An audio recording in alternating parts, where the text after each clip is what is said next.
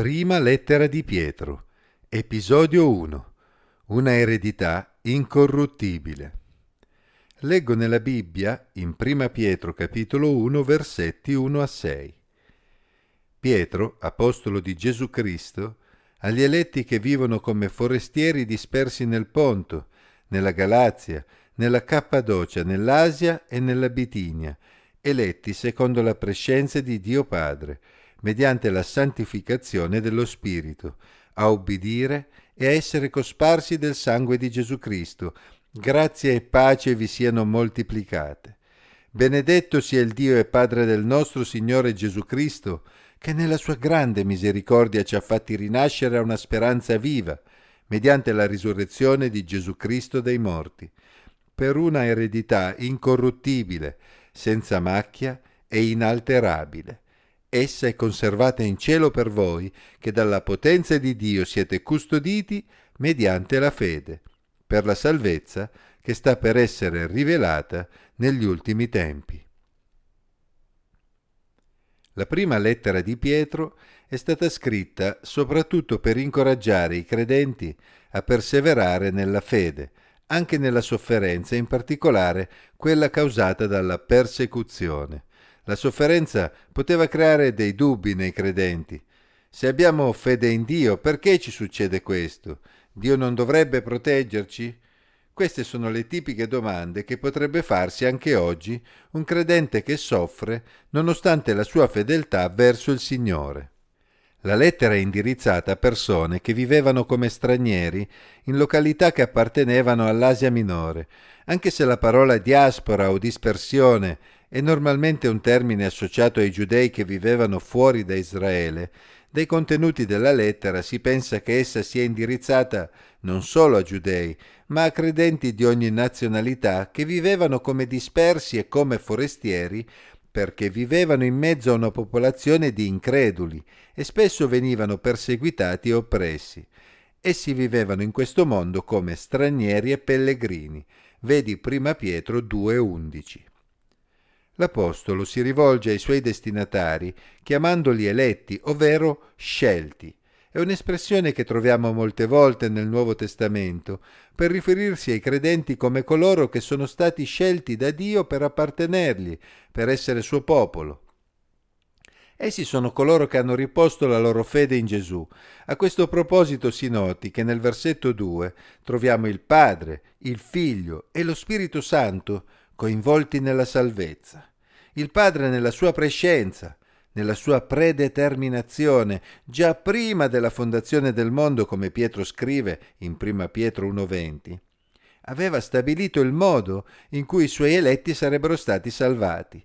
Essi sarebbero stati santificati, quindi messi da parte per appartenergli, attraverso lo Spirito Santo che avrebbe agito in loro, trasformando le loro vite affinché essi potessero ubbidire a Dio Inoltre essi sarebbero stati cosparsi del sangue del figlio, ovvero avrebbero goduto dei benefici derivanti dal sacrificio di Gesù Cristo per loro.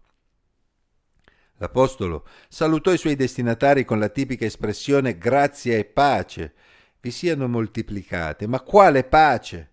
Quale grazia? Alcuni di loro stavano soffrendo proprio da quando erano diventati credenti. A maggior ragione l'Apostolo voleva confermarli nella loro fede.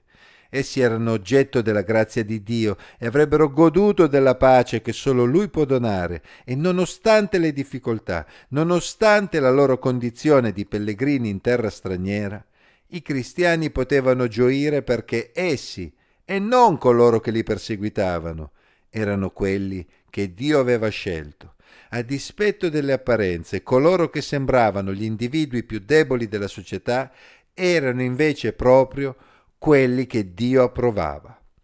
Pietro sapeva che nella sofferenza e nella persecuzione era bene ricordarsi di ciò che Dio aveva fatto.